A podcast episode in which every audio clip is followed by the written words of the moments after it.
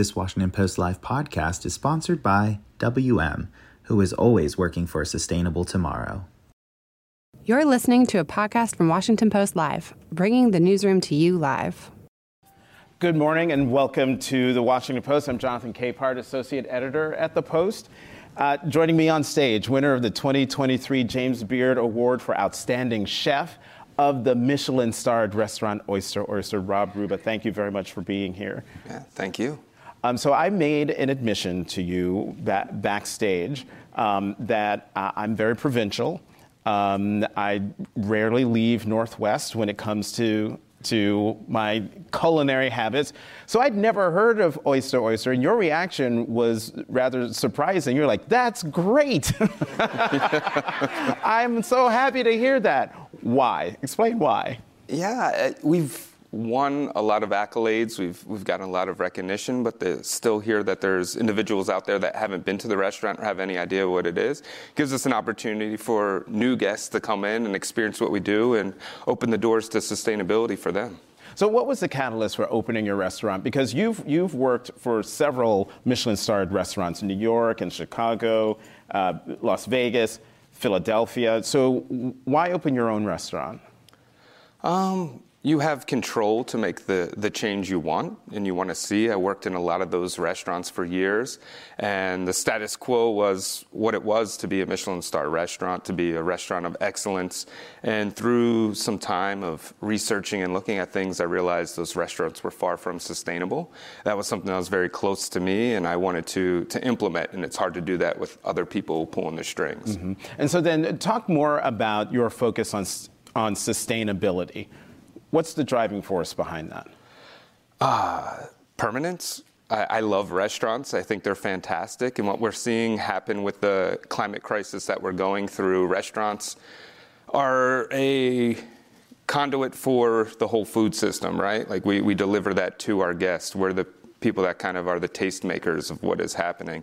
Um, when I started thinking about this, I thought I would probably just quit and not cook, but I realized this is my soapbox. Is the only thing I know how to do, so let's do it correctly. Um, and I love restaurants, and I want there to be restaurants in the future. So I feel like we're we're approaching the restaurant in a way that is a stepping stone to what restaurants will be in the future. Mm-hmm. So, uh, explain though sustainability. How how how are you defining sustainability, and how does it manifest itself on your menu? Yeah, uh, sustainability can be a greenwashed word or something we don't know what it means. To us, it's about being a very responsible restaurant.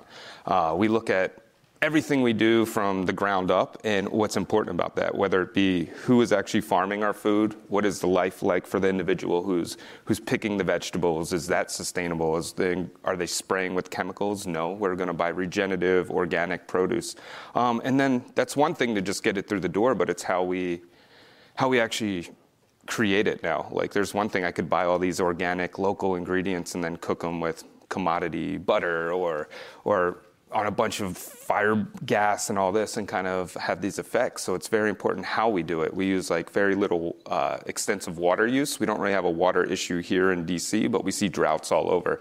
So we want to work with that mindset of conservation of water use in a restaurant.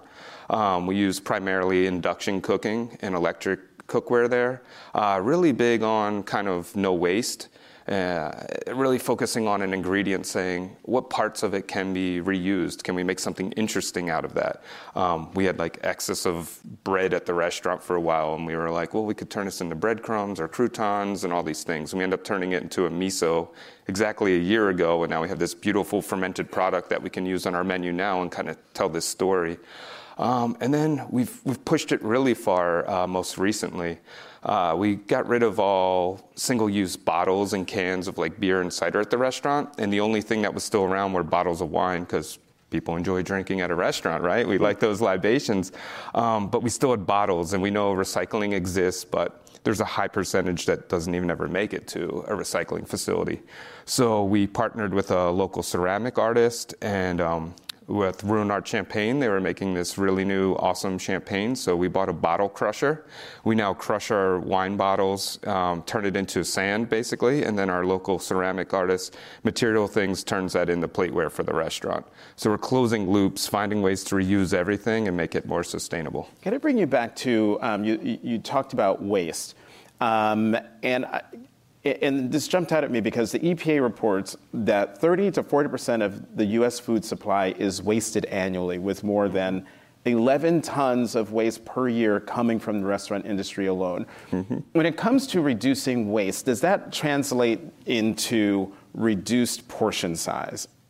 No.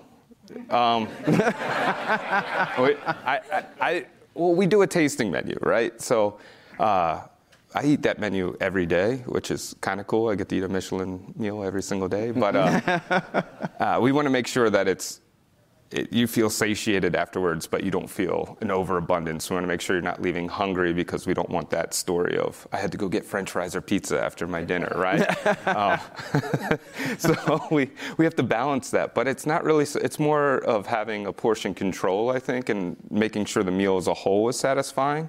Um, and that's kind of the beauty of it. The way we're doing the menu is that there's there's bites of things, and diminishing return doesn't happen. You don't get bored of eating this giant portion of something um, yeah, that's one way. Uh, talk more about. Uh, I'm going to bring you back to the ingredients and the in the sourcing of the ingredients uh, that you bring into the restaurant and that you make as part of part of your tasting menu. Are there are there ingredients that you you don't use or at all for one reason or another, or were there ingredients that you did use but then you decided, and eh, this doesn't fit? With our sustainability model?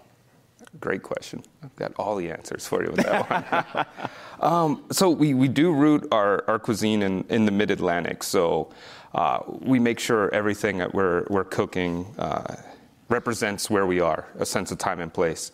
So um, it, that even comes down to spices. We have a hard time acquiring a large enough amount uh, by anyone locally, so we do source some some spices from other parts of the world through a very um, good good source.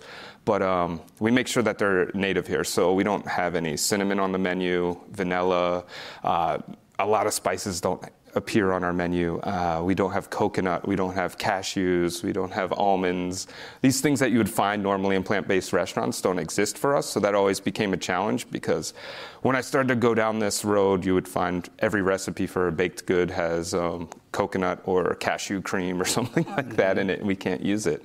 Um, so we've eliminated that. It's, it's really looking more into native and indigenous plants that are here in the wild forage realm and kind of bringing them into the forefront of uh, spices and ingredients that we could use. Uh, Appalachian allspice, also known as Lindera, is something we use in the restaurant. And that gives you perspective on what goes into the spice industry because our team of five picked three pounds of separating this berry and seed um, eh, which turns out when it's dried to maybe 16 ounces, and that took us about six hours to do. So you think when you buy that little $5 bottle of spices on the counter, who's really behind that? Um, and then we, we are primarily plant based. We do cook with butter occasionally, um, but eggs were something we always struggled with. Like, did they make sense with their food or not? And we realized uh, with the last big increase in pricing and all that, it didn't make sense anymore on the menu. Um, I, you used to have avocados. Um, no, no, no. Uh, I'm, I'm, misreading this. It says early sketches of the menu had to constantly be revised. Uh-huh.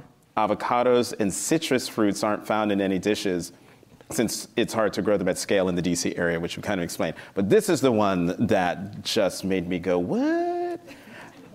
There's no olive oil. No. And I love olive oil. Yeah. Yeah. My, my grandmother used to massage my head with olive oil when I was a baby, you know? Make sure it was nice and round. I don't know if that worked out, but yeah. So, so no, no olive oil because, well, I'm, I haven't seen an olive tree uh, anywhere around here. So that's that that is the reason. Exactly. Why. So you you used to be a meat eater. Now you're a vegetarian. Um, was the decision behind that due was that related to climate change? I think that's the tipping point for me. Mm-hmm. Was that um, I always was fascinated by it. Early in my career, I had kind of wanted to dabble with it, but it'd be hard to keep rising up in the ranks in the kitchen if you if you can't eat the duck, you don't cook the duck, right? Mm. So um, uh, then around 2016, I started to look into it and I could see what was happening and it kind of built up, built up, and I just had to make that change from there. Um, so I'm a meat eater. Convince me why I should change course and become vegetarian. Well, you haven't been to Oyster Oyster yet, so you, okay, so that, that's, that's how that, we're going to do that. Step one. okay. Step one. Um, I, I think the plant kingdom is so exciting. Like for me, I've cooked everything under the sun. I've prepared it, I've eaten it, and now um, this is probably the most exciting cooking I've ever done in my career. I think there's so much you can do. Um, I think vegetables are generally like the side and they're not treated with the same attention to detail. And once you do that, I think the flavors are remarkable. Yeah. Um, let me bring you back to your conversation where you were telling us about, about spices and looking for local in- ingredients. Is there something that you found or that your team found that completely surprised you in a good way uh, in, in, terms of bringing it to the menu and, and putting it in food? Oh, that's a great one. Um, wow, there's so many. I, I, would go back to the, the spice bush was, was really a great thing. I mean, it took a lot of work, but it replaced a lot of things us. It kind of has citrus notes to it. It has spice. It brings in that allspice warming thing that you would get from cinnamon, and uh, really played an amazing amazing role on our menu now. Um, you, you've said, and I'm quoting you back to you, sustainability is not just about our environment, it, it's also about ourselves. Um, you've prioritized working conditions and mental health, but can you explain what you meant by this? I came up in kitchens where you would get a pan thrown at you, screamed at all day, uh, worked seven days a week for 20 hours a day, get paid for eight of those hours. Um, mm. That's not how anyone should should operate, right? And when we built this restaurant out, we wanted to kind of break down those barriers. There's always a term front of the house and back of the house. We consider it more one house. Uh, servers and cooks work in unison. Uh, our culinary team will run food and talk to guests. Uh, we make sure we're closed two days a week, which are Sunday and Monday for us. Sunday, they get a day with their friends who are work normal office hours. And then Monday is a beautiful day to have off because everyone else is at work and you have the world to yourself. Um, we close twice a, twice a year for a full week, sometimes 10 days. Uh, a section, and that's a paid vacation for everyone. We completely close the restaurant down. Uh, we think that's great because it gives you a sense of relaxation. You're not worried about someone else working your station or anything along the lines of that. Um, we pay everyone extremely well, um, above average for anything in the industry. Um, our porter dishwasher is probably one of the highest paid people in our restaurant. They are the hardest working people in restaurants, and we want to make sure that that's a respected uh, position. Um, yeah, it's just try to create a healthy culture where laughter is encouraged over being angry. Yeah. Um, ooh, so many questions I have based out of that answer, and I'm going to try to get through them in the seven minutes and 15 seconds that we have left. So let me bring you to paying your, your employees very well. Um, what do you say to restaurateurs who, who don't follow your example, who say, um, oh no, I can't afford to pay people what they what they're worth or, or, what they deserve. Otherwise, we'll go out of business. I think the model was built on being exploitive from the beginning, and I think you have to change your model to get to that point. Um, after COVID, we saw a large drop in the workforce in general. I think there was a lot of things. You know, we saw a lot of abuse and sexual harassment stuff prior to that that made the industry kind of ugly. And it's time to make it exciting and more attractive again. And I think it should, it's something we all go and do. We love going out to eat. It's a form of entertainment and escapism. And the people that are behind that are just as important as anything else, whether you go see musicians play or actors. Um, they deserve to be living a good life as well. How many of you have seen The Bear? So when he initially started answering the question um, about the working conditions, how many of you immediately, as soon as he said people have had pans thrown at them and people are yelling and screaming all the time, did any of you instantly think, oh, I saw that on the bear? Oh, not, I, mean, I see you. I, I, I have seen the bear. Um, as someone who likes to eat but hates to cook, I've found it thoroughly fascinating. Um, which came first? Your, your vision of what a kitchen should look like or and how it should how it should a restaurant should operate or the bear as we see it go from the, the, the arc of going from pure chaos to this beautifully run mach- not machine but you know what i mean beautifully Yeah. run restaurant where everyone's in harmony everyone is on the same page I think it came first wanting that and building that. We, we build up very slow. When we first opened, it was myself and two other cooks, and we were the dishwashers and we were the prep team. And we slowly added individuals to the team that were going to gel and make the culture we wanted, um, rather than try to hire a huge team and work out all those situations. um, so we started very small and just expanded and expanded, and now we have a, a very large team of 12 with our service team and our uh, back of the house team now, kitchen. So then, what's your advice for the next generation uh, of chefs of, of or, or restaurateurs who also want to uh, prioritize the culture that you're talking about, but more importantly, um, this mode of sustainability that you've brought to Oyster Oyster? Yeah. Um, one, don't waste your time at culinary school. It's, it's very expensive. Oh. And they're going to probably teach you things that aren't going to be relevant. Um, I'd say find a good mentor um, and somebody, do some research about the restaurant. Find out if they're doing things in a sustainable manner, if they're thinking progressive and looking towards the future, and work under, under that person and that team and, and gain as much as you can.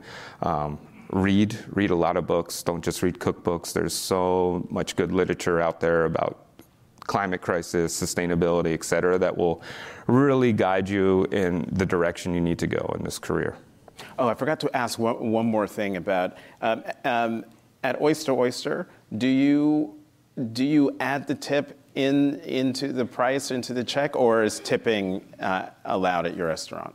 It's it's allowed it's not necessarily encouraged but if someone's like i had an amazing time i want you all to have a little extra um, they can go ahead and do that but it's already added in when you make your reservation into the fee yeah Um, last question for you. As I mentioned uh, earlier, you are the winner of the 2023 James Beard uh, Outstanding Chef Award. Um, you've got you, you've got your Michelin star last year. What does what do these recognitions mean to you? to me, uh, it's satisfying, but I think for the work we're doing at the restaurant, it means a lot more.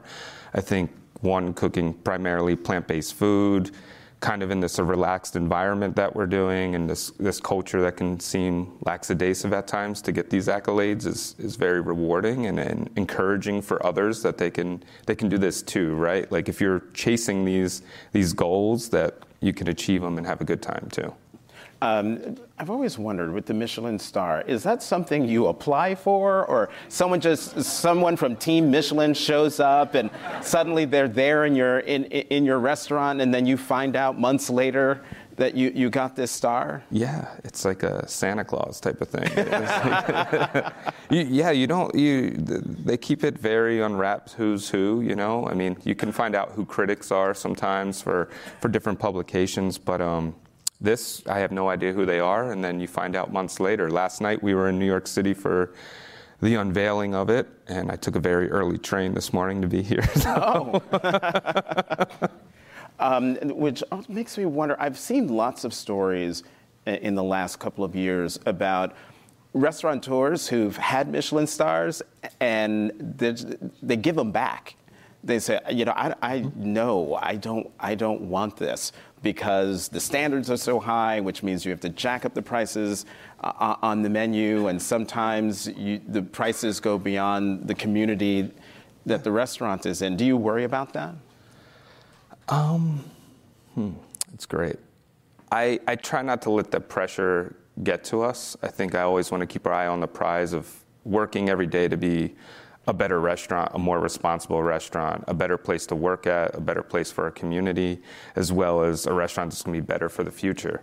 And I think that's always our goal. And if it doesn't fit into these boxes over time, that's fine because that's priority number one. So, um, for someone like me who's never been never been to Oyster Oyster, give me the 42 second pitch. Oh, that's why we didn't get many investors. I'm not good at this. No. um, okay, so we're We, we cook a seasonal menu, uh, mid Atlantic ingredients. Uh, it's a tasting menu format, and you're going to really taste what is at the peak of the season uh, with a beautiful uh, wine selection of biodynamic and organic wines that can be paired with your meal, as well as some house made juices that are uh, curated in house as well for non alcoholic pairings. At the end of your meal, you will be presented with your menu because a lot of people don't like certain vegetables and we don't want them to have something already going up here. Okay. So we give it to you at the end. Uh, and that menu is printed on recycled paper with wildflower seeds. And in the spring and summer, you can plant your menu and grow pollinators for the region for someone who's not good at, a, at, at, pitching, you did an amazing job. Rob Rubba, winner of the 2023 James Beard Award for Outstanding Chef of the Michelin starred restaurant Oyster Oyster. I love saying that. Uh, thank you very thank much you. for joining us. Yeah, it's a pleasure. Thank you.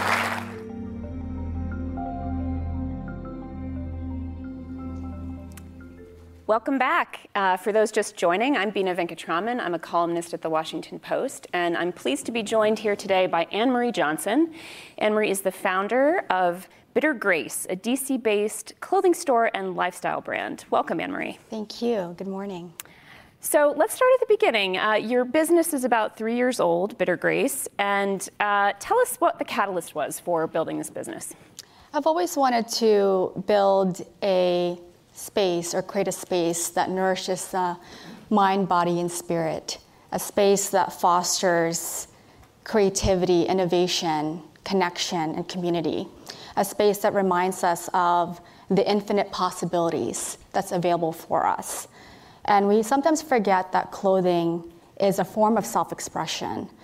And I believe that if we took the time as people to leverage clothing intentionally and deliberately, we would see it as a valuable tool that helps us connect with ourselves and other people in meaningful ways. So is this so is this a community center or a clothing store? Explain how, how does this work? It, it really is this lifestyle environment and the space that allows you to connect with who you are and who you want to be. We truly want people to be able to express themselves authentically and this is why really clothing comes to play. We want people to see clothing in a different way. And I know you and I are going to talk about how that plays into how we do things, why we do things a certain way, yeah. and what sustainability means to us. So, what does that look like? I, you know, I, I sort of tend to agree with you that clothing can be a form of self expression, but when I walk into Bitter Grace, what does it feel like?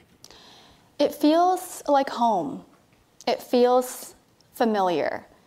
It feels like a space where you can feel like anything's possible, that helps you connect with your own capabilities, that helps you reimagine things differently. And that's really about how we build our store, how we curate our products, and how we sell and how we interact with our customers. Um, so it's really very much it, it infuses the way we do things through how we interact and how we conduct ourselves as a business. Okay, I might need to probe that more, but for now, I want to ask you because it's the theme of the day. Uh, you've said your business is rooted in sustainability. Explain that's sort of a term that's been thrown a lot thrown around quite a lot, uh, not just in fashion, but in all sorts of industries. Yeah. Tell us what that means for Bitter Grace. Yeah, this might be a long winded answer, but I do think it's important to bring context around this because sustainability, especially in fashion, is such a widely used term that gets thrown around so easily. And while our mission extends beyond sustainability, sustainability is a, was, is a, was born out of our commitment to integrity, which is one of our core values, is one of my greatest values. And what that means to me is doing the right thing when no one's watching. And I never wanted to build a business just for profit, just to sell clothes. I wanted to build a business with meaning and purpose and serving with significance. And so I'll tell you one story that sort of led us down this path of sustainability and specifically being a conscious brand. And it was three years ago when we were building out our first brick and mortar store in Capitol Hill. And a customer inquiry came through. that seemed to be fairly simple and straightforward. Where are your materials from and where are your clothes made from? And at the time, we were selling other brands. We, we were not producing our own clothing. And so I asked the question. I had great relationships with our brand reps. And what seemed to be a fairly simple question or information to obtain was the exact opposite. And it really rattled me inside because at the core of my being, I never wanted to. Can you be more specific? What, what was it, what was not exactly what you thought it was going to be, or the the uh, inability to provide adequate information. Okay. About where the clothing is made from or where the, the materials are coming from. Got it. And I would say that experience really revealed the hidden layers of fashion, what goes behind the scenes, and perhaps the intention of clothing companies to keep their sales and manufacturing departments separate from each other. And so that was really eye opening. And the inability to communicate that to my customer didn't feel good internally. And it really um, it led me down this path of getting curious around sustainability and what is sustainable fashion how can I define it in my own way that makes sense to me, that I can easily apply in my day to day? And uh, we also wanted to be more inclusive. We wanted our clothing for everybody. And so it led me down the path of investing in our own development and the production of our own clothing, our in house clothing line at Bitter Grace, which has, which has been certainly a journey because that started in 2021. So it's only been a couple years. It's been a journey of learning opportunities, challenging constraints. And what I've learned is that this, there is this complex global ecosystem that far extends a clothing company that involves so many key stakeholders from fabric mills to dye houses that have been conditioned to operate uh, a business model that perpetuates this overconsumption that is volume based, that is incredibly that drives every you know consumer behavior pretty much. So how does it how does the Bitter Grace uh, model differ from that? So what do I know when I hold a piece of Bitter Grace, Grace clothing about either the materials, the labor, where it's from? What can you tell us?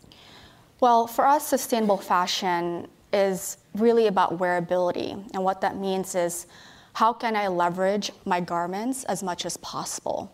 So it's not just something that's meant for now. It's not something that's meant for one season. It's not what's, you know, it's not that's something that's meant for one event.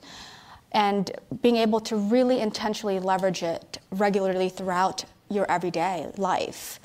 And longevity is the other factor how can my garments evolve with me through time, through different chapters of my life. So at Bitter Grace, we're very consistent, and the way we do things, part of it is garment care, educating our customers and our community how to properly care for your garments, because it is it plays a key role in how your garments carry with you through time, through multiple washes, through multiple wears. And also just having clarity on who you want to be who do you want to be and what do you want to stand for?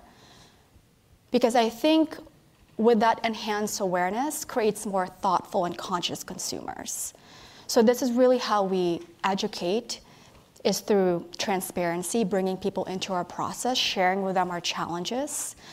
And you know, with the proper knowledge, hopefully it can help them make different choices. Okay, so help me out here, educate me. Um, so I am a conscientious person when it comes to the environment, or I tend to think of myself that way, but I also like fashion. And you've sort of hit the nail on the head when you've talked about the environmental impact of fashion comes a lot from our overconsumption. We're continue to buy new things, and you're, you're hoping your consumers understand you know, how to care for something so it lasts. Um, so buying something that lasts, that has that longevity, um, versus the self expression of renewing one's self um, identity, wearable art over time, which is a sort of impulse of fashion to meet the new season, meet the new chapter of your life with new looks. Uh, how do you reconcile those things? What kind of advice would you give to a shopper about that kind of thing? Well, for us, again, going back to education, it's really about not so much about the quantity, but the intention behind your consumption. It's about asking yourselves yourself questions like, um, for instance, do I see myself wearing this again before you hit purchase? Uh, do am I embodying the person I see or the person I want to become through what I wear regularly? I think we don't get curious enough as people, and I think I, I truly believe curiosity begets change.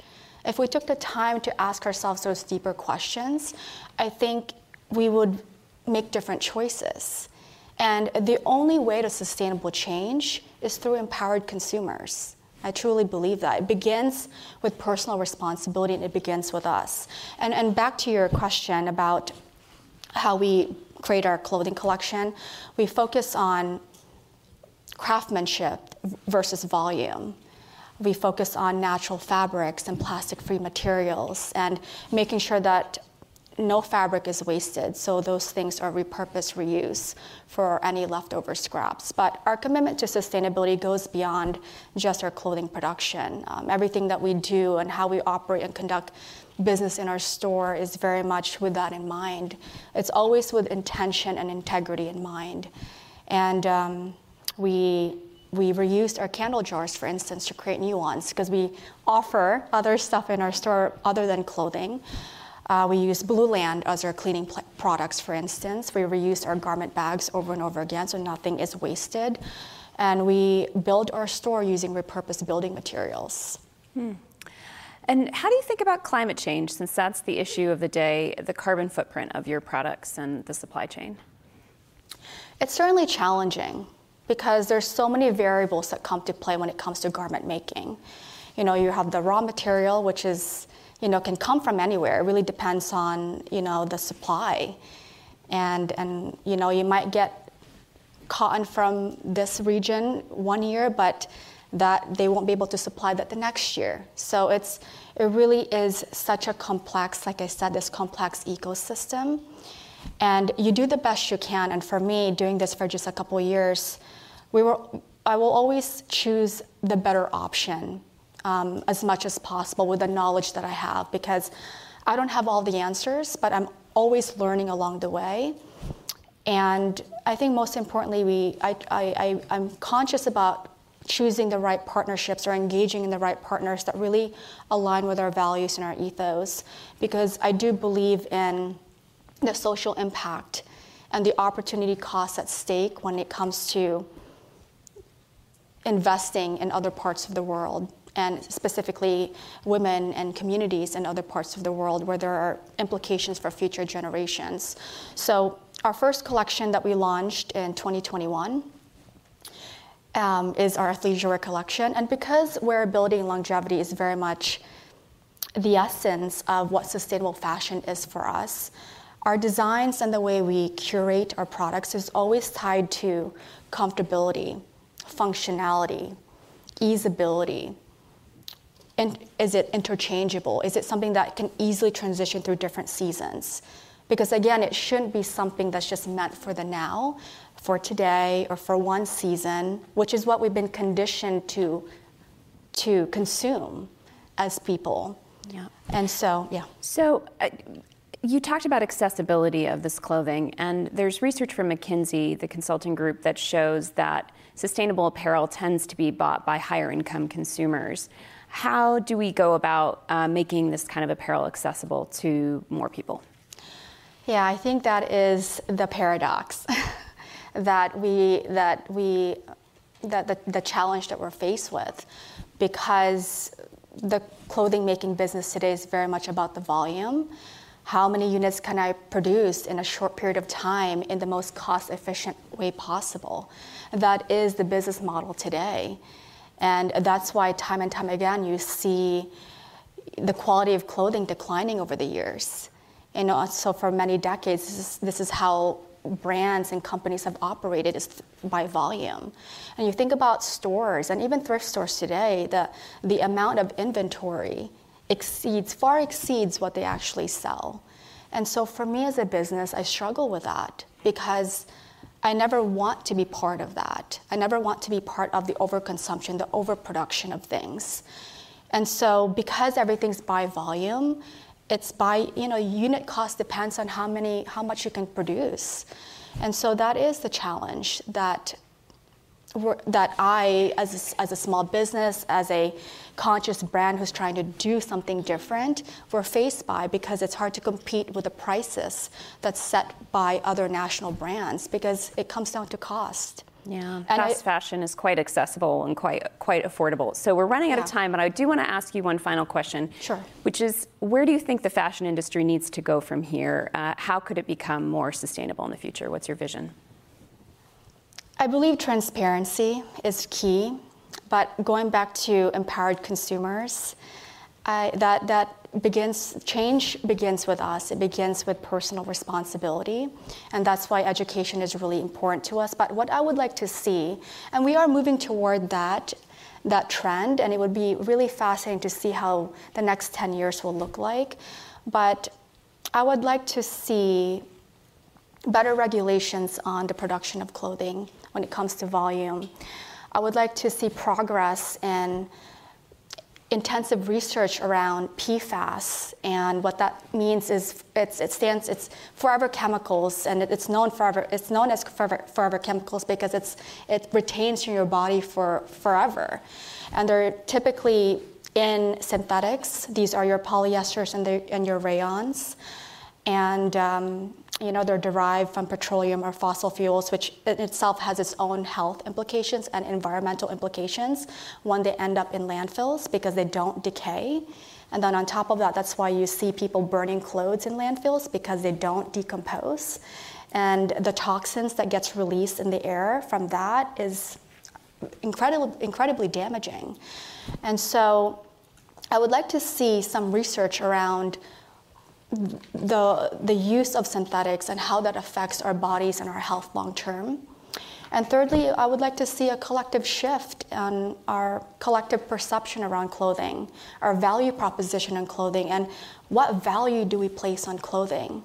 Because the truth is, when you are unwilling to, or when you are only willing to pay for when things are on sale, you're unconsciously subscri- subscribing to the perpetuating belief that value, that clothing holds very little value.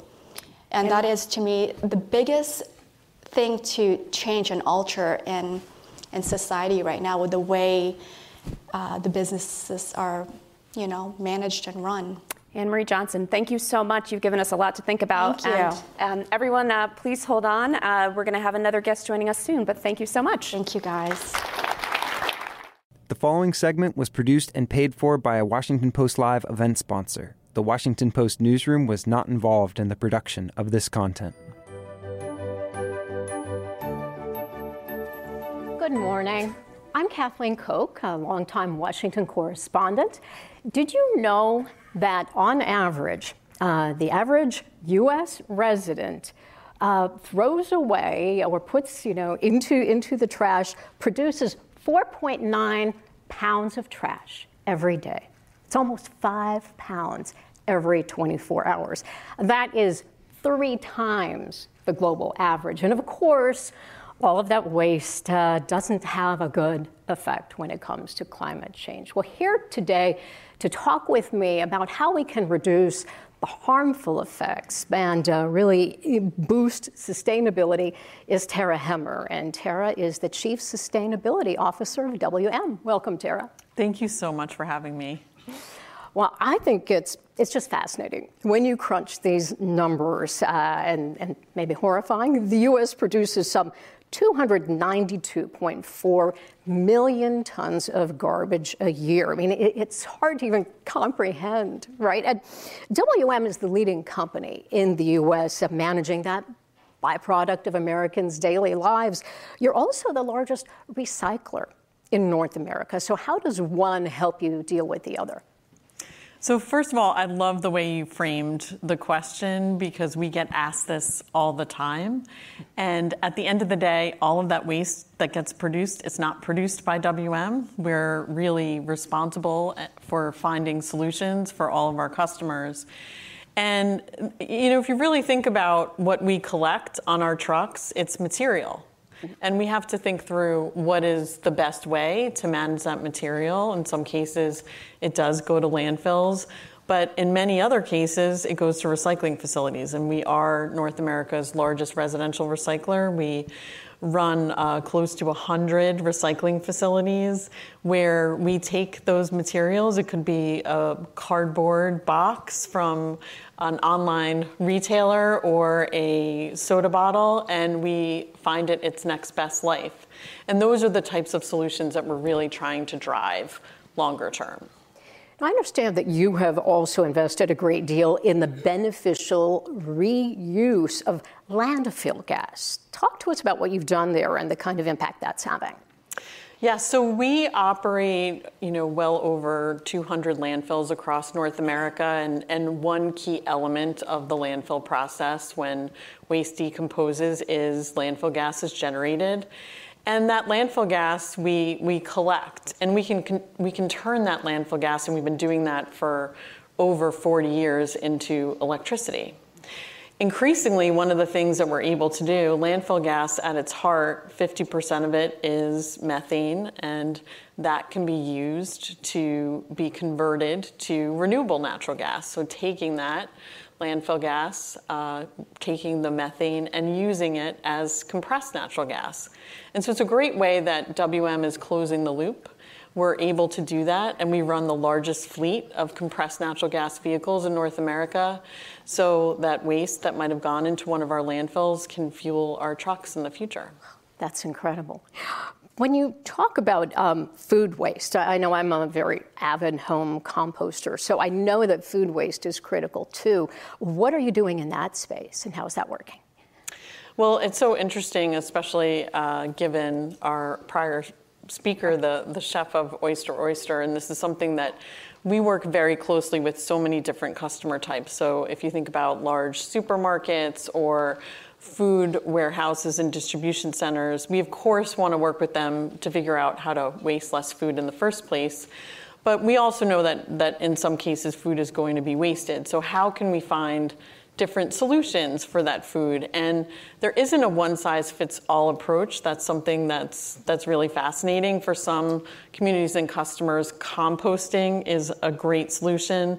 Another great solution that we've developed in New York City is called our core technology, where we take food waste and uh, looks like a going in, pushing it into a large blender. I know that sounds uh, super. be a pretty big blender. Interesting, and uh, if you look at pictures of it, it um, it, it, it uh, is not a shake that you would want to drink, but uh, that that uh, that product can go directly to an anaerobic digester. So think your wastewater treatment plant and be used to produce energy. And we're doing that in New York City in partnership with the Newtown Creek wastewater treatment plant, and then the energy that produced goes through National Grid. So it's a great example of bringing together really unique partnerships to solve tough problems.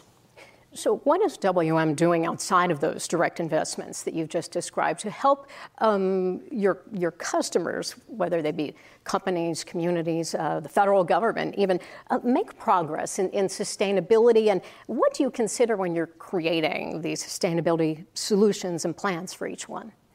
So, you know, on the direct investment side, and I, I didn't really talk about this earlier, but when we think about building solutions for our customers, a key piece is just making sure that we understand what are their needs today, what are their needs going to be in the future? And so that is one of the reasons why we've embarked upon a pretty significant investment strategy where we're investing in over 40 recycling facilities across North America, investing over a billion dollars to automate those facilities and also invest in new markets. So, a great example of that is um, in Fort Walton Beach in, in Florida, where there wasn't a whole lot of access to recycling as a service. We're building a brand new state of the art recycling facility, and it'll unlock opportunities for more communities to recycle.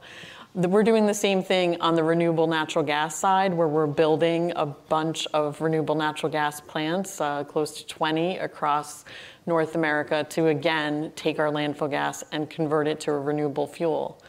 That's the investment side. Beyond those investments, What we really do, if you think about our customer base, our customer base is so wide and vast. If you think about the local pizza shop to the federal government to uh, municipalities and large big box retailers, we serve all of those customers and everywhere in between.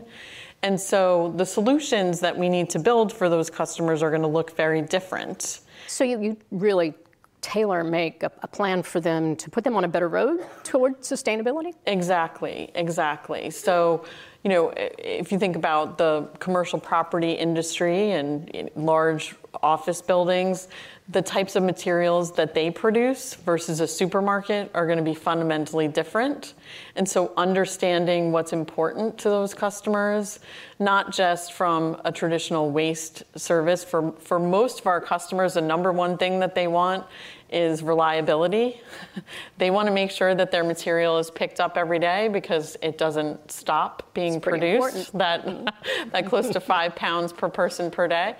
Uh, but beyond that, then understanding, okay, every customer is on their own sustainability journey. So how do we custom build solutions for them based on where they are to help them go where they, they need to in the future? So, the number of chief sustainability officers uh, has really started to grow in recent years, and I know you are the first uh, CSO, right, for WM.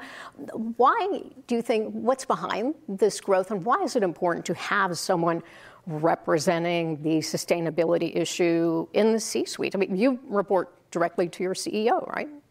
Yes, so I report directly to our CEO, Jim Fish, and, and as you mentioned, I've been chief sustainability officer now. it's coming up on two and a half years and was the company's first chief sustainability officer. And I, I think there's a, a, number of reasons why you're seeing more chief sustainability officers and also a shift where we've had companies that have had them, uh, but they might are they might be changing their chief sustainability officer. And I think the the biggest trend that we're seeing is so many chief sustainability officers now come from the business. Uh, I came from the business and, and, worked in operations most of my career. And I think why that's important is most companies are realizing if we're going to make progress, we need to find ways to embed sustainability into our businesses deeply. I'm a firm believer in uh, some of the biggest challenges that we have in the world today. Uh, there are people within our organizations who can help us solve them, and we just need to untap that. So if you have uh, chief sustainability officers who you know, understand the fabric of those organizations and can figure out ways to tap the individuals that exist within our companies, that will drive a huge, huge amount of value long term. You almost have to be able to look into a crystal ball, don't you? As the Chief Sustainability Sustainability Officer. Would you do that for us now? And when, when it comes to advancements uh, down the road, what do you see coming that could really change the game in the next decade? Well, I think you know you you have to you have to really, as a chief sustainability officer, and, and really uh, any company today has to be looking at you know what is the what does the future hold, and it really comes down to a couple of key areas. You know, for us, one of the things that's a, a key focus is circularity, because at the end of the day, um, one of you know WM's superpowers is we are a world world class transportation and logistics company. I like to say that we pick up packages each and every day. We just don't know how much is going to be out at the at the curb, but there's real power in that because there's there's material that's in those bins, right? And so, how do we find ways to take that material and pull it apart? And that's something else that that WM is really, really, uh, really strong at is, is, is sorting materials. So understanding where there might be other technologies that are on the horizon. We do a lot with technology scans. Uh, we have a, a group within our company called uh, Corporate Development and Innovation that really looks at those uh, technologies or startups that might be doing interesting things in our space. So, you know, keeping your finger on the pulse of what might be happening in the future, but also understanding what solutions need to be built today and navigating that is important. So clearly, sustainability is a, is a huge priority for, for WM, could eventually become your main um, you know, financial driver, right? But for people in our audience, those watching at home, um, what advice could you give them to embed sustainability uh, if they're business people more squarely in their in their uh, business strategies, or if they're feds more uh, in their uh, in their agencies, or if they're individuals in their lives at home? I think for so many people, and I'll, I'll start at the individual level. Uh, and we were we were having this conversation yesterday that most individuals have no idea where their waste goes. Uh, chuck it and forget it. They yes. So if you ask, and I encourage anybody who's listening and anybody in the audience, you know, uh, if you don't know yourself, uh, ask ask questions. Ask your neighbors. Do they know where their materials go? And just educating yourself around, you know, what happens to the materials that we produce, but also just making sure that we position ourselves. You know, recycling is a great example where on the recycling side, we have so many examples where people don't understand what happens to their recyclables or think nothing happens to it. And that's one of the biggest myths really? that I think needs to be busted. If What's you, they, they think you just take it away and bury it yes. somewhere? And the reality is, uh, you know, there's so many rich examples. If you think about uh, water bottles or soda bottles, uh, we, for WM, one of the fantastic things that we do is when we collect those and they go to one of our recycling facilities, those water bottles and soda bottles get converted back into our employee uniforms. And there's no greater story of circularity and the pride that our employees have when they're wearing something that they might have picked up maybe a month ago. So I think on a personal level, uh, you know, changing behavior is difficult, but it starts with driving conversations and driving conversations just like this. And so, what about businesses and, and um, the federal government? Okay, so on the business side, I think sometimes uh, it, it comes down to people believing that it's hard, and sometimes taking the smallest steps can have the the biggest impact. And I talk all the time at WM, uh, CSO's job, and it's probably true of any CSO, is to be an educator, an integrator, and an influencer. And there's power in those three things because once you um, describe and explain to people what their role is and how they can have impact, um, you'd be shocked at how quickly things can move. I saw that firsthand at, at WM 18 months ago. We embarked on this journey to really reduce our emissions, and in a one-year time frame, reduced our emissions by 10%, which is the most that we've ever been That's able amazing. to do. And it was because we, again, made sure that people understood the type of impact that they could have and what they needed to do. So having conversations is so powerful. Well, Tara Hemmer, Chief Sustainability Officer for WM. Thank you so much no, for a great you. conversation. Pleasure and to be here. Uh, if you would like to chime in, uh, feel free to tweet hashtag PostLive. And now back to Washington Post Live. Hello, welcome back. I'm Bina Venkataraman, and welcome to Washington Post Live for those just joining. Uh, I'm a columnist at the Post, and I'm delighted to welcome our next guest, Ali Zaidi, uh, who is the White House National Climate Advisor and Assistant to President Biden. Uh, welcome, Ali. Thank you. Good to be here. Well, there's a lot to talk about, uh, particularly with climate. Uh, so, in the US, we know that transportation is the largest contributor to greenhouse gas emissions. And President Biden, you have championed the Inflation Reduction Act. We're going to talk about it as the IRA from here on. Uh, and it made a substantial commitment to transitioning us to electric vehicles, and that's where I want to start. Uh, how is that going? We're a year after enactment. How is that transition, the tax incentives that are supposed to get people buying mass amounts of EVs, get those carbon emitters off the road? Uh, where are we? I think we've seen massive progress in the United States over the last two and a half, three years on electric vehicles. Um, you think about the number of models that are available, double the number of models available today relative to when the president took office. And by the end of next year, that number will double again. So we'll have about 100 EV models, a variety of makes, utility types, et cetera. we've seen a massive expansion in our ability to make that stuff here in the United States. 15 gigafactories announced. And if you want to conceptualize what that means in terms of the number of batteries that we'll be able to produce, the US has on average sold about 15, 16 million vehicles every year.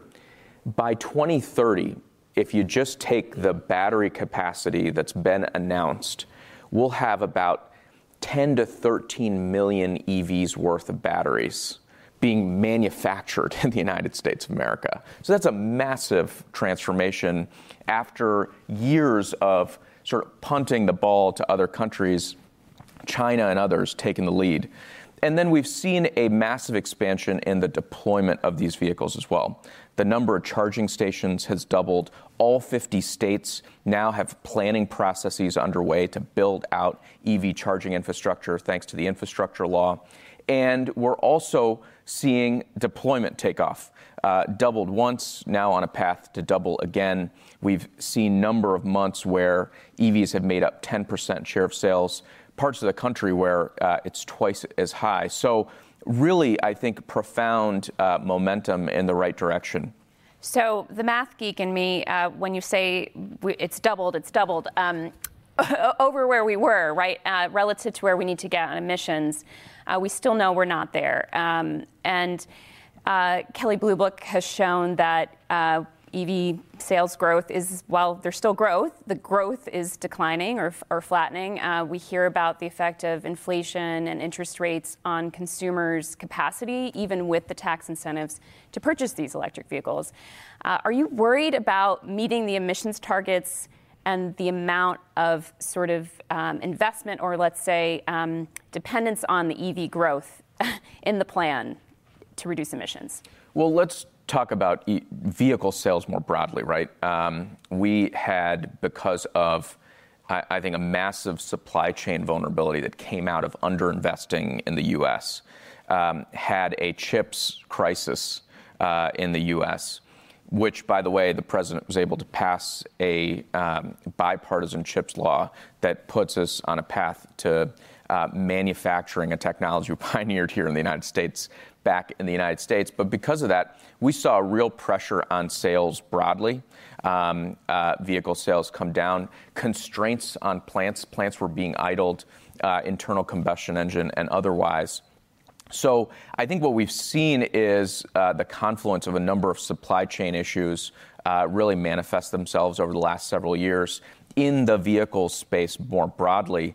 We're coming out on the other side of that with uh, lithium battery pack prices down globally. Um, those EV prices coming back down, um, and then the tax credits kicking in. So folks can now access a $7,500 credit. And by the way, it's not just a tax credit that you have to file. Thanks to the way the president's approached uh, the tax construction this time, uh, we're able to have that tax credit on the hood of the car, which behavioral econo- uh, economics suggests is worth 1500 bucks just of ease uh, in terms of the incentive power of being able to access it on the hood of the car. So I think things like that are helping make these uh, vehicles uh, incredibly affordable, accessible for a broad set of Americans. On the question of whether we need to go faster, I think the answer is absolutely yes. Whether it's on electric vehicles, whether it's on electrification, cleaning up rail and marine, uh, whether it's the future of uh, sustainable aviation, biofuels, hydrogen, electric, um, every single mode, every single segment of transportation. And by the way, that includes increasing choices for um, transit, uh, micro transit, uh, and being able to live closer to where you need to work and go. We're still a car centric culture. Uh, so, you know, to an extent, this focus on EVs, I think, uh, is a very American approach to this problem in transportation. Though, to your point, there are obviously other forms of transportation we should be thinking about. Uh, but even with the growth in infrastructure for EVs, uh, for a lot of folks, this is a sort of second car question, right? You, if you're a two car household, maybe you can get an EV because you need the range to drive, right, to visit your relatives, but you need the range to drive for your commute. You may not have, you may not have the plug in infrastructure where you work, you may not have the infrastructure where you live. Uh, so, how is that affecting the uptake of EVs? Is it relative to projections? Uh, where is infrastructure? Is, inf- is, the infrastructure for this rate limiting right now, uh, or is it the, the affordability that's rate limiting? Yeah, look, it's important not to gild the lily on infrastructure, be really yeah. transparent about where we stand. I think there are um, uh, that the, the answer to that question is felt differently in different parts of the country. Um, the private sector in the sort of first wave of EV infrastructure build out uh, built out in the places where they thought they could make the most money, uh, in the dense urban places. And we saw an underinvestment in EV infrastructure in rural communities in particular. That's why the bipartisan infrastructure law, with its massive investment in a coast to coast EV infrastructure, focused on those rural areas, stitching together the national infrastructure so that you can, in fact, go coast to coast, go the whole distance using electric vehicles. That build out is taking place. All those 50 states have plans. Uh, only a few of them have started to put the steel in the ground, and it'll take the next few years to build that out fully. Uh, but I think that will be transformative in terms of the user experience. In terms of you know, what are the projections showing uh, relative to the investment that's been announced, not just the public, but the private investment as well? The National Renewable Energy Lab, um, which is our data crunchers at the Department of Energy, has looked bottom up at announcements from Walmart and McDonald's, um, the utility companies and investors, and states and the federal government, stacked it up and sees over a million chargers being installed um, by the end of just this decade. Um, that supports the level of deployment we need to see. So I think charging. What's charging the distribution of that kind of charging? Like, are we going to see that mostly on the coast? To your point about rural America, where are we going to see that charging? I think what we're seeing is that that next wave of capacity is now building out and filling out. Um, there's a recognition that that sort of urban use case uh, where maybe people charge at home, drive 15 miles, 15 miles back, that has a lot of infrastructure to support it now and continues to have a lot of infrastructure packing in behind it. But to achieve the level of sort of ubiquity that we need to get to, we need to build out that broader national network. Um, that's where things are filling out, and that's where the public inv- investment also is really helpful to backbone in the places private dollars probably wouldn't go otherwise.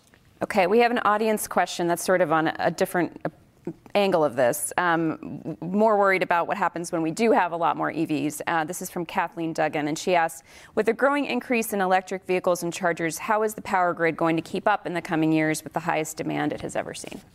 You know, that's a great question, and, and it makes me reflect a little bit on the topic of today's conversation more broadly uh, at, um, at the Washington Post about the choices consumers can make. There are a lot of choices consumers can make, right? They can go to the uh, new car lot or the used car lot and they can decide whether to buy an EV or not to buy an EV. Um, they can make a choice during the middle of the day um, uh, whether to jump in a passenger vehicle or to jump, jump in public transit. Um, they can't make choices about the grid. Um, they can't make choices about where the hundreds of billions of dollars are being invested. That's where public policy comes in, and that's where corporations come in. Um, I think on grid investment, we're moving in the right direction, uh, but we're not all the way there.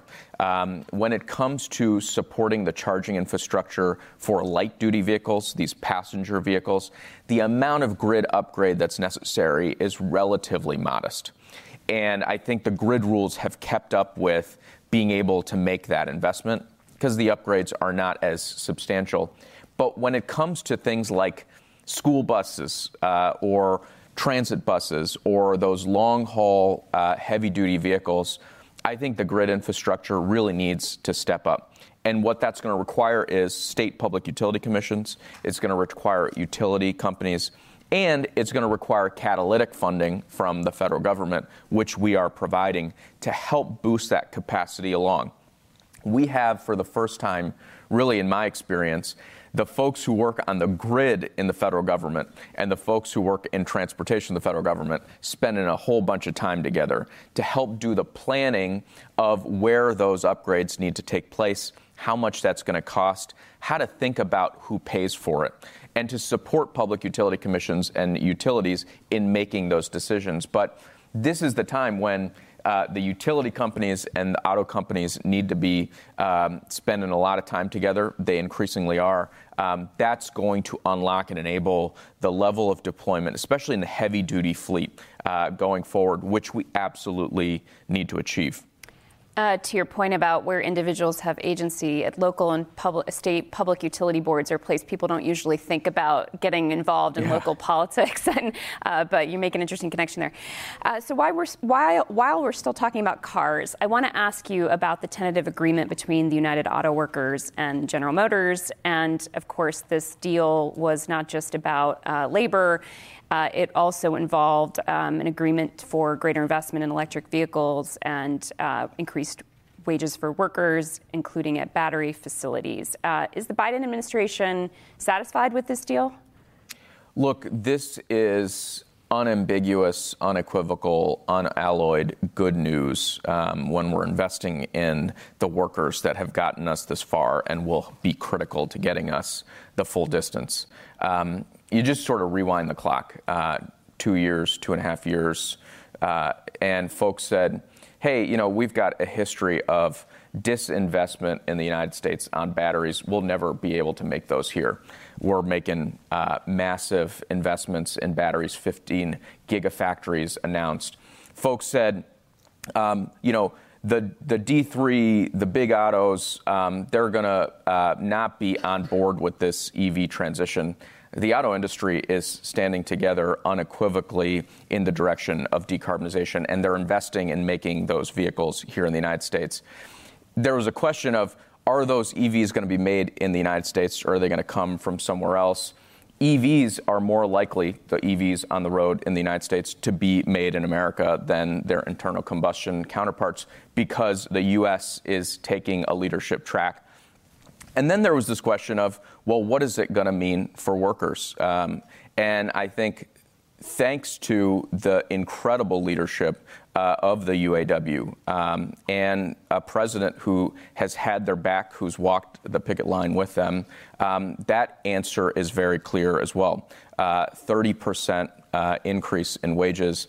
Cost of living uh, uh, increases, benefits, um, meeting the workers' uh, uh, where they are. Uh, and I think that's, that's absolutely a critical part of uh, this transformation. It's got to be a worker and community centered transformation. Um, there is no question in my mind that whether it's on the grid or in the transportation sector or anywhere else, um, that we are going to be most successful in driving deep decarbonization if we do it with our workers at the center, uh, with um, good wages, good benefits, the right to organize, uh, being central tenants not just of the labor movement, but of the environmental movement. I think we've seen that vividly. So, folks who are fans of this deal and agreement uh, have noticed that um, it seems to be driving change among the non union automakers as well. Uh, but there could be another side of this, and I want to know are you concerned about uh, costs being passed along to consumers of electric vehicle manufacturing because of these increased wages and con- uh, improved conditions for workers in EV development? No, I mean, look, you see this in the power sector uh, where um, I've got friends at the IBEW who got called to bail out a non union job uh, because uh, corners were cut, and they came in to help uh, steady the uh, the operations. Um, we've seen union workers in the building trades step up time and time again to deliver projects not only on budget but under budget and early. Um, we've seen the world's most skilled workers help um, boost the competitiveness, not just of the vehicles themselves, but all of the inputs into them, right? You got uh, folks like the UAW members in Butler, Pennsylvania, who are making the grain oriented steel that goes into uh, uh, these EVs. I think this is a, an investment in uh, innovativeness, in competitiveness, uh, in the resiliency um, uh, of the workforce that will be critical to driving the solutions that we need. And that's why I think you see companies who aren't in collective uh, bargaining um, uh, drive to the same place because I think this is about uh, the talent, uh, a competition for the talent that will be critical to delivering on our clean energy goals. So I think this is unambiguously good news for um, for the workers, for the communities that they support, and for the products that they deliver, which are just simply good products. So you've been heavily involved in the um, design and, and carrying out of the Inflation Reduction Act, which, as we know, despite its name, is the biggest climate legislation, climate investment that's ever been made in this country. Uh, it, it's about a 10 year plan, and the goal is to implement these shifts, major shifts in the clean energy economy as quickly as possible because of the race against the clock with climate change and the need to cut emissions quickly. Uh, but one of the things that we're seeing, you talked about rural deployment of EV infrastructure, but I think there are many more examples with clean energy projects that would feed the grid with cleaner energy, where uh, permitting and obstacles to actually getting things built at the local, state level um, have been significant. And uh, even some of the tools that have been used to stop in the past fossil fuel projects from being built and infrastructure from being built are being wielded now to stall or basically prevent even clean energy projects from being deployed. Uh, what is the Biden administration doing to overcome some of those obstacles to getting those projects permitted? And is it going to happen on a fast enough timeline? We've got to figure out ways to go faster. Uh, but we've also got to make sure that we're traveling together on this journey. Um, I think community engagement, community participation, transparency, thorough and rigorous analysis um, informing these decisions is critical. Um, you know, you, we can look back at the history of federal policy over the course of decades, and we have the imprints of environmental injustice, of corners cut, of people excluded, and the product of that um, is weaker decisions. So I think we've got to have that integrity uh, and we need to figure out how to travel faster. And you might say, well, how are you going to load up all those values and still deliver uh, uh, on the pace and speed? Um, I think it's it's pretty easy. We got to be inventive in this moment, like the American people always are. Um, I think about this massive um, uh, project in the Midwest to build out a transmission line, um, and they're using the right of way uh, of a rail line. So instead of disrupting some new place, um, they went where there was already a right of way, and they're connecting now what will be 20 plus billion dollars worth of renewables uh, into places where the power is needed. Um, it's creative solutions like undergrounding in certain places um, to, again, avoid some of these conflicts. And part of it is making sure that we're not being stingy um, uh, in terms of making sure folks share in the economic upside. You know, um, there are renewables projects uh, where they've gone out of their way to make sure they're hiring local. Uh, you walk around the parking lot and the license plates are from nearby. That boosts the political economy of doing the work that you want to do. Um, when you're working in the uh, spaces where agriculture has traditionally been, and you're working in partnership with the ag sector, um, everyone shares in the upside. Um, offshore wind, as that's gotten built out, um, we're seeing ports that had been long idled turning back on, becoming hubs of economic activity, factories that were shuttered opening up again. That sort of investment, that mindfulness about how am I driving prosperity that is shared? How am I running a process that is transparent? How am I making sure that we're moving fast, but we're doing it with integrity and doing it together? If we're thoughtful about those things and we're funding the capacity at the ground level to demand this stuff, we're creating the conditions on dollars flowing from the federal government to promote this. Um, when we do that, and take the tax credits as an example, if you want the full tax credit from the federal government to deploy solar, 50% you could get, you have to buy uh, your content domestically, which means factories starting up to support those projects. You have to get uh, uh, 10% of your labor hours from apprenticeships, um, m- meaning you're creating a workforce uh, that will have high union density. You have to pay prevailing wage. You have to locate in places that have been left behind. If you do all that, you get the full tax credit. Um, that's the kind of policy that partners with that kind of vision to deliver the results that we need, which is to go as quickly as possible and do it together. Unfortunately, this is all the time we have today. Uh, Ali Zaidi, thank you so much for joining us. Thank you. And I want to thank our audience. Yes, thank you. Um, Thank you. um, Thanks for listening. For more information on our upcoming programs, go to WashingtonPostLive.com.